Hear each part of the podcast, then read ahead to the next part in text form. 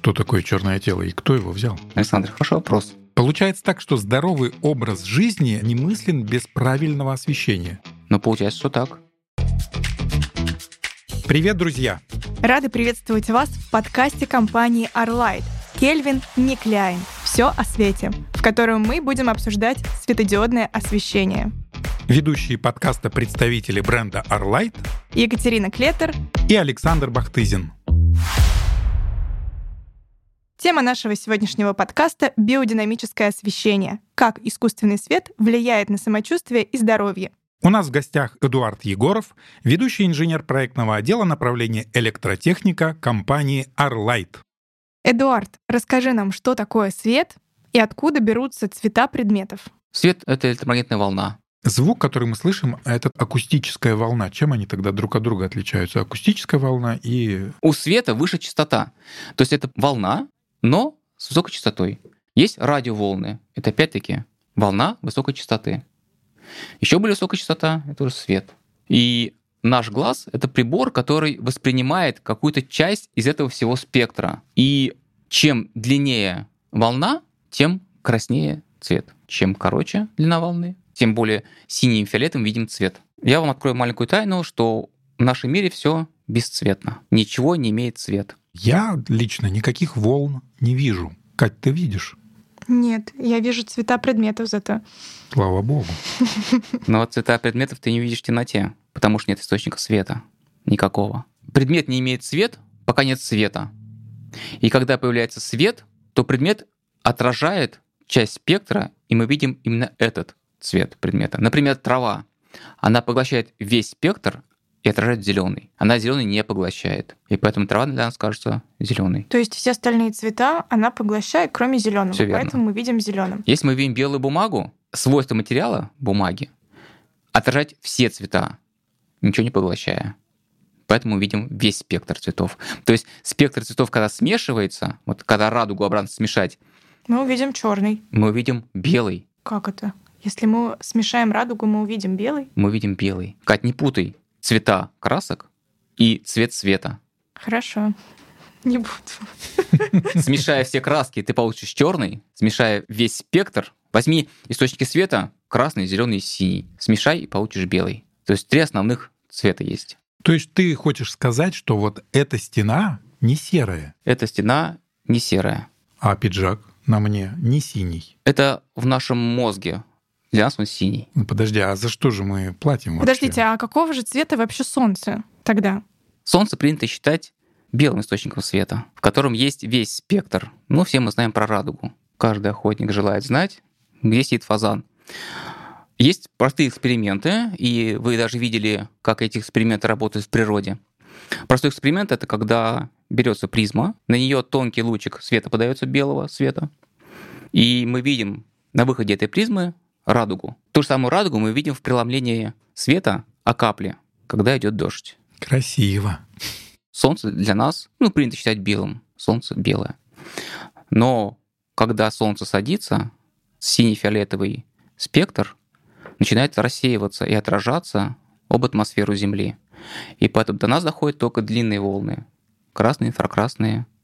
И поэтому для нас закат становится красного, оранжевого цвета. Вот ты знаешь, когда мы говорим о Солнце, о природе, все нормально, поскольку этот цвет никого не раздражает и всех устраивает. Но как только мы говорим об э, искусственном освещении, тут начинают вставать э, вопрос за вопросом, поскольку искусственное освещение чаще всего вызывает раздражение, утомление и так далее. Почему? С чем это связано? Скорее всего, это связано с развитием светодиодной техники. Светодиоды раньше делать не умели, и поэтому весь спектр был неравномерным. Он отдавал голубым, синим оттенкам. И из-за этого сложились такие стереотипы, что свет светодиодный не очень полезный. Но у компании Arlight есть светодиоды и источники света, которые максимально приближены к Солнцу. Если Солнце берем за 100%, то у нас светодиоды 98,2, 99% от солнечного спектра. То есть нет провалов в каких-то цветах. Ты говорил о том, что солнце, когда встает, когда у нас полдень один цвет свечения, как будто бы, когда оно садится, другой цвет свечения. А что это? Ну, что это значит? Это в чем-то измеряется? Это как-то выглядит? Что это такое? Почему так Что такое происходит? цветовая температура? Давайте начнем с этого. Был такой эксперимент, когда взяли абсолютно черное тело. А меня никто не спросит, что такое черное тело? А что такое черное тело и кто его взял? Александр, хороший вопрос. Абсолютно черное тело — это такое тело, которое поглощает весь свет и ничего не спускает. Либо это то тело, которое преобразует световую энергию в тепловую.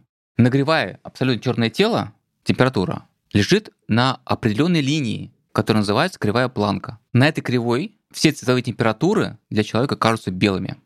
То есть если сделать освещение 2700 Кельвин и зайти в это помещение, через какое-то время мы будем воспринимать этот цвет белым. То есть вспомните раньше лампы накаливания.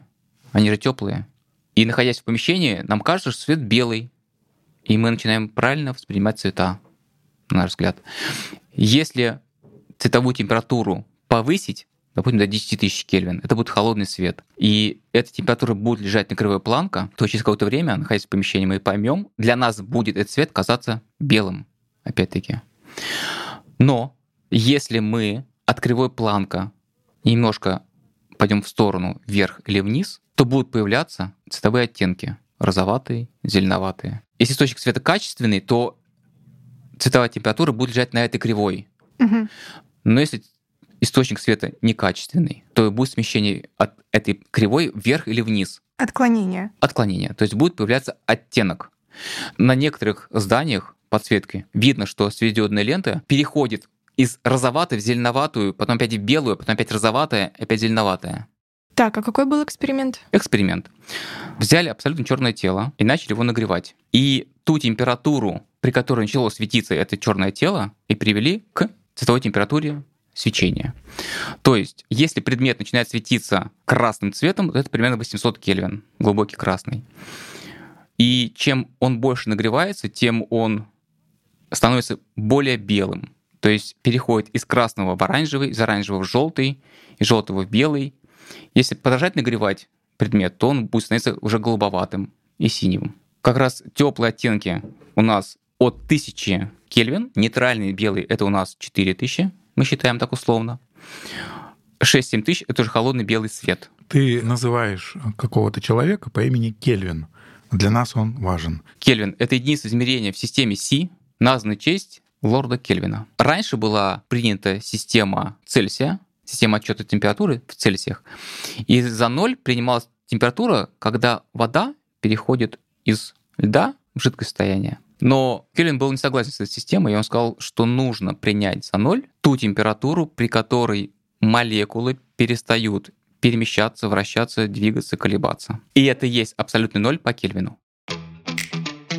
Эдик, расскажи нам, пожалуйста, как свет влияет на наше настроение. Свет и цвет, наверное, больше влияет на наше настроение. То есть, если свет теплый, оранжевый, красноватый, желтоватый, то это нас успокаивает. Как свеча, да, допустим? Как свеча. Мгм. Пример это свеча, лампа накаливания, закатное солнце, костер. Действительно расслабляет. расслабляет. Если свет белый, немножко голубоватый, то это нас тонизирует. Тонизирует в хорошем смысле? Тонизирует в хорошем смысле, но есть ряд ограничений по этому тонусу. Холодный свет нас тонизирует, активирует наши какие-то внутренние ресурсы, у нас повышается работоспособность, у нас повышается производительность, у нас вырабатывается гормон кортизол, как раз это тот самый гормон, который держит нас в напряжении, в стрессе и позволяет нам выжить в каких-то ситуациях. Заставляет нас бежать. Все верно. Противоположный кортизолу нейромедиатор — это мелатонин. Мелатонин — это гормон сна, гормон темноты считается. Но есть два источника мелатонина. Это первая шишковидная железа, и в ней вырабатывается не так много мелатонина, как мелатонин, содержащийся в клетках, содержащийся в митохондриях. И вот как раз мелатонин из митохондрий под действием теплого красного, инфракрасного спектра плавно погружает нас в сон. Мелатонин — это очень мощный антиоксидант. Мелатонин — это хороший онкопротектор и иммуномодулятор. То есть, когда мы спим, наш организм восстанавливается. Наш организм лечит сам себя. А мы можем как-то искусственно с помощью какого-то определенного света простимулировать организм быть здоровее? Как раз-таки да, если мы сымитируем теплый, уютный свет. То есть, например, в детских ночники нужно вешать какой цветовой температуры? как можно теплее. То есть это 1900, 2000, 2700. Теплый свет. А бывает такое, что свет, э, наоборот, может ввести человека настолько в стресс, что он будет болеть. Такое может быть? Как раз вот синий, голубоватый свет, как в офисе, на некоторых предприятиях, как раз тонизирует, заряжает нас кортизолом, повышает работоспособность, но при этом у нас останавливается иммунитет. И если человек постоянно находится под действием кортизола, у него начинают проявляться те болячки и прилипать те вирусы и заразы, которые нас окружают. И человек не сможет работать при хронически повышенном кортизоле долгое время. И через некоторое время он начинает заболевать. То есть был эксперимент на одном заводе в Чувашии, где повесили в цехе холодные источники света. Повысилась производительность. 2-3 месяца люди работали очень эффективно. Но после этого времени они начали уходить на больничные, потому что организм не справляется с таким повышенным стрессом. Повышенный кортизол, он приводит к э, заболеваниям конкретно. Повышенный кортизол постоянный. То есть кортизол это хорошо, когда он в умеренных дозах, умеренных пределах. Но когда он повышен, и мы это искусственно его завышаем холодным освещением, это уже пагубно влияет на наш организм. Ну вот смотри, если мы говорим о каких-то разумных работодателях, которые знают эту информацию, как э, им тогда вообще быть, что им делать, чтобы их сотрудники ну, имели какой-то баланс между тем, что они и работают хорошо, и чтобы они не были в постоянном стрессе, чтобы на больничные потом не уходили. Кать, сейчас очень многие работодатели задумываются об этом, и все больше проектов приходит на просчет биодинамического освещения. Сокращенно аббревиатура HCL, Human Central Lighting. Очень многие работодатели понимают нужность, эффективность этого, и у них со временем суток температура утром от теплого 2500, 2700 плавно к полудню поднимается до 5000, 5500 Кельвин, и к вечеру опять начинает потихонечку уходить в теплые оттенки, теплые тона. То есть полностью имитирует цветовую температуру Солнца. То есть имеется в виду цикл солнечный, да, в течение дня. Свет, он оживает. Он не всегда стабилен в течение суток, да, он меняется. Свет меняется и по интенсивности, и по цветовой температуре. А по яркости? Да, по яркости тоже классно, что бывают такие проекты, и что они набирают популярность. А что можно делать в домашних условиях? Можно ли, не делая какой-то там супер дорогостоящий ремонт, обеспечить, чтобы у тебя тоже в квартире было так же комфортно и уютно? Есть такие решения для дома. Они бюджетнее, чем те решения, которые используем в офисах, на предприятиях. Очень хорошо подходит для дома протокол ТУЯ. А, используя сценарии, можно настроить себе освещение таким образом, чтобы цветовая температура повторяла цветовую температуру Солнца в течение дня. У компании Arlight есть светодиодная лента, которая меняет цветовую температуру от 2700 до 6000 Кельвин. Также есть трековый светильник, который умеет менять цветовую температуру. Спасибо тебе большое, Эдик, за эту информацию. Мы, кстати, в следующем выпуске как раз будем обсуждать умный дом, и я уверена, что там мы тоже обязательно обсудим и протоколы, и сценарии. А вот скажи, пожалуйста, Эдик, в современных гаджетах, в частности в смартфонах, появились такие да, функции, как убавить, прибавить яркость и изменить температуру. Это также связано? В некоторых телефонах, в некоторых смартфонах есть такая функция Night Shift.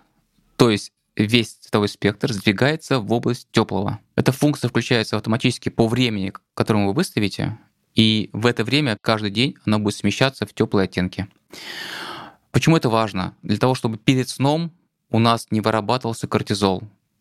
Потому что кортизол, как вы помните, вырабатывается от холодного света. То есть даже от телефона может вырабатываться кортизол, если я им перед сном пользуюсь? Все верно. Очень многие психологи рекомендуют за полчаса-час убирать телефоны перед сном и не использовать гаджеты и не смотреть телевизор, потому что они как раз светятся голубым. Офигеть. А еще, вы же знаете, что можно сделать обратную функцию. Чтобы легче проснуться, можно поставить себе таймер с умным освещением, который будет с тусклого, теплого света по будильнику поднимать освещение в яркое, белое, немножко голубоватая. А вот, кстати, действительно интересно, я неоднократно видела, слышала подобную рекламу у разных компаний. Это действительно помогает нам проснуться или это такой маркетинговый ход? Это действительно помогает проснуться. И пользователи, которые плохо просыпаются, у которых не слышат будильник, которые не хотят вставать на работу, просыпаются легко и в бодрости. Им не хочется еще поваляться 5 минут, они спокойно встают, пробуждение происходит очень плавное и аккуратное. Получается так, что здоровый образ жизни а, не мыслен без правильного освещения. Но получается, что так. Получается так, что люди, которые м, Ведут стараются- здоровый образ жизни. ведут здоровый образ жизни, закупают дорогущие себе бедную калориями еду, бегают, э, изнуряют себя. а- Светом синим светят, да. в гаджет смотрят И все на смарку. и портят организм свой. Да. Все верно. Эдик, еще расскажи нам, пожалуйста, у нас вот предыдущий выпуск был о трендах освещения, и мы с Константином Цепелевым обсуждали такой показатель UGR. А с точки зрения вот полезности света, может быть, э, ты тоже нам что-то расскажешь про этот индекс? Тут, скорее всего, вредности света. UGR — это показатель дискомфорта. И чем он выше, тем дискомфортнее нам находиться в помещении, где используются источники света с высоким UGR. UGR лежит в пределах от 10 до 30 единиц, где 30 — это максимально некомфортный, с высокой габаритной яркостью. Свет, который попадает в глаза человека либо через блики, через отражение, и от этого человеку становится некомфортно. Источники света углубленные в потолок, который имеет узкий угол излучения, либо как-то специальной оптикой формируется их угол излучения, как раз световой угол, имеют повышенный показатель UGR. UGR 19 и меньше считается комфортным для человека. А вот когда мы выстраиваем у себя умную систему освещения, где мы учитываем биодинамические какие-то показатели, нужно ли закладывать показатель UGR, чтобы он тоже как-то сочетался? Или мы можем оставить это все на откуп дизайнерам? Это еще сложнее для дизайнеров. Тут, скорее всего, дело не в том освещении, которое мы подбираем по биодинамическому освещению, а именно в самих конструктивах светильников, то, как они построены и то, как они светят. То есть это еще один просто пункт, почему дизайнерам стоит обращаться за советом к профессионалам, да, а не самостоятельно заниматься подбором. Да, нужно отдавать эту часть работы профессионалам, которые знают и умеют подбирать освещение. Ну а если по-простому, я хочу подобрать для себя освещение, но я понимаю, что некий свет для меня дискомфортен. Как я это пойму? Вот UGR, что для меня? Где это написано вообще? Саша, если дома тебе комфортно, значит, у тебя хороший показатель UGR. То есть как бы и не нужно думать об этом и искать показатель. Ну, я шучу. На самом деле, если ты вот зная информацию и присмотришься к своим источникам света, ты поймешь, что лампочка тебе бьет в глаза, она тебя ослепляет. Что блики от монитора либо от телевизора, ты тоже видишь их. Это тоже часть дискомфорта. Если ты начнешь внимание обращать на эти показатели, на эти вещи, ты поймешь, что у тебя очень плохие светильники дома. С высоким показателем UGR. Если мы делаем биодинамическое освещение в квартире, нам э, какие комнаты стоит учесть в первую очередь, где вот его обязательно нужно размещать? В первую очередь, это должны быть те комнаты, где вы больше всего проводите время, и это спальня. Перед сном вам хочется теплого, уютного освещения, приближенного к оранжевому, маленькой яркости. Эдуард, скажи, а какую бы ты цветовую температуру дал нашему подкасту? Я бы дал нашему подкасту 2700 Кельвин, как теплая, уютная атмосфера. Эдуард, спасибо за увлекательную беседу. Спасибо вам за приглашение. В следующем выпуске мы поговорим на тему «Умный дом и управление светом». А мы с вами прощаемся. Подписывайтесь на наш подкаст «Кельвин Никляйн», а также социальные сети Arlight. До новых встреч! Пока! thank you